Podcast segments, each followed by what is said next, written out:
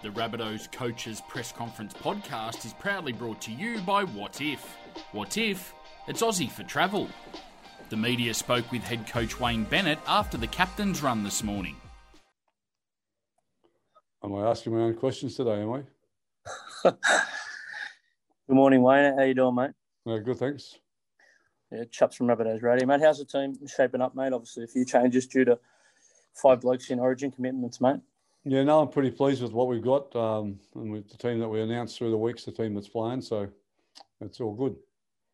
It's a fair show of depth, mate. The the team you've named, considering how many people are out, including um, Junior Tatola, the loss of Junior. Yeah, no, we are. We're pretty fortunate um, that we've got no other injuries other than Junior, so that really helps at this time of the year. Um, and as you said, five players away, it's uh, it's quite a number to uh, to replace. But anyway, I'm really happy with, with the squad we've got and how we've done it. And a good opportunity for not only the fans but your yourselves, the coaching staff, to have a look at blokes like um, Blake Taaffe playing out a fullback position and Peter Mamouzelos, mate. These guys are the future of the club, yeah. Yeah, they are. They are the future, and um, just starts their process through that over the next decade. Hopefully, they'll play a lot of NRL games for the Rabbitohs and part of a really successful team. And how hard is it to develop a player, young players like that? Um, obviously, during COVID last year and right in the middle of COVID this year, it's hard to get game time for these young blokes. Yeah, no, it is, has been hard, and um, it's not getting any easier right now. I mean, they played probably half a dozen games in two years now, uh, which is not ideal. But as I said, it's it's what it is, and we just have to live with it at the present. And the decision Wait. to take the game up to Newcastle, mate, uh, that, that's not going to affect preparations too much for, for yourselves. Oh no, I th- as I said, it's just just the circumstances we all find ourselves in, and I'm just pleased that we're playing rugby league tomorrow night. And Newcastle, I'm happy to be there. Anywhere else they told us to play, I'd be happy to be there. It's just uh, it's just keeping the game going and keeping the fans engaged. Wayne, when you're missing, I mean, obviously you're missing fair few through Origin, but when you're missing key guys like Latrell and Cookie in that spine, do you change your style of footy much to accommodate the replacement? No, no, we don't. No. Tell no, us a bit about um, Blake Taaffe. and I mean, obviously he got a shot earlier, had an injury earlier in the year too. Um, what can you tell us about him and the style of play that he is? Oh well, he's um, blessed with speed, um, which is a wonderful attribute to have, and he's highly skilled. So I think everyone will enjoy watching him play. He played at Mudgee in that preseason game, if, and I'm sure people remember him from that game where he played really well for us. And he had 20 minutes a couple of weeks ago. So um, no, we think he's a wonderful young player and got a great future. When All these years on, do you still get the same buzz from seeing young blokes get an opportunity? Is that one of the best parts of coaching? Uh, if they play well, that's even better.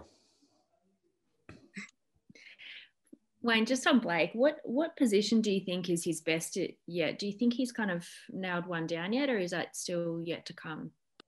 Who was that? I didn't. Young Blake. Oh, yeah. Well, I, am sure he can play a, a, couple of positions, but right now we need him at fullback, and that's where we've been training him, and that's where he's been playing. So um, we'll just stay with that and not get ahead of ourselves and see what you know next season brings and what we have to do there because he was one of those players I guess mentioned who could step up next year with Adam Reynolds leaving. Is he does he have those skills as a half as well? Do you think eventually? Um, you know, I haven't seen enough of him play there. I, I, I don't, I can't really answer that with any confidence. I just haven't seen enough of him, and we haven't been training him there. So, um, but he's highly skilled and you know knows the game fairly well. So, no, no reason why he probably couldn't step up.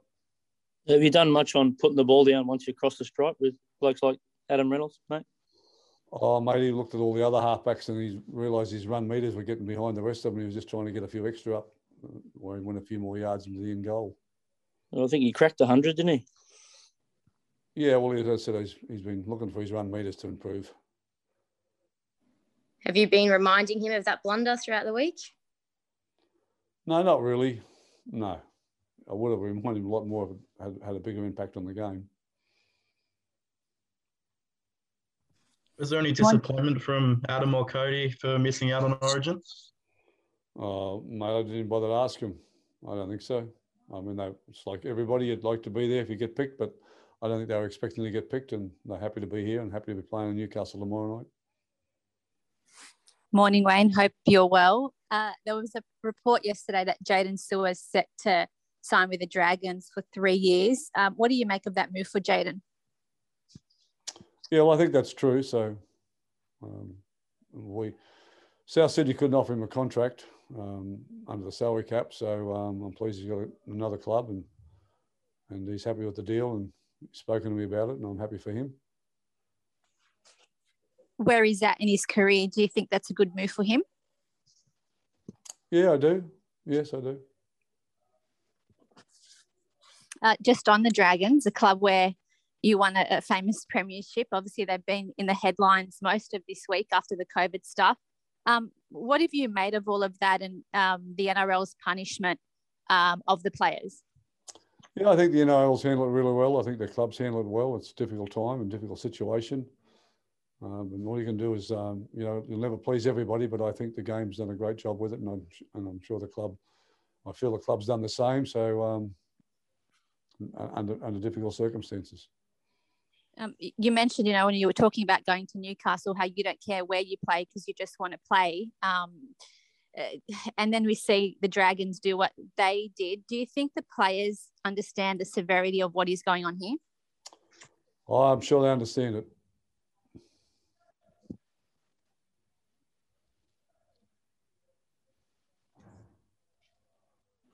We're done.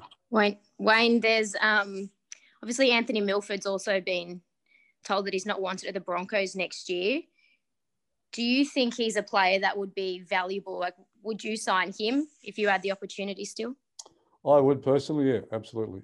If I need him, and um, there was the opportunity here for him to do that, but um, that's um, not my call going forward. But um, at the same time, if there's another club, whatever, um, I think he's a, a wonderful player, and I um, he's had a bit of a tough time of it, but the whole that whole team's had a tough time of it. So it's just not Anthony. So do you feel for him in a sense because he still does have so much to offer? But that's, well, I am sure a club will pick him up. I've got no doubt about that. I don't think the game's that flush of players that they can't pick Anthony Milford up. The Rabbitohs Coaches Press Conference podcast is proudly brought to you by Wotif. What If? It's Aussie for travel. The media spoke with head coach Wayne Bennett after the captain's run this morning.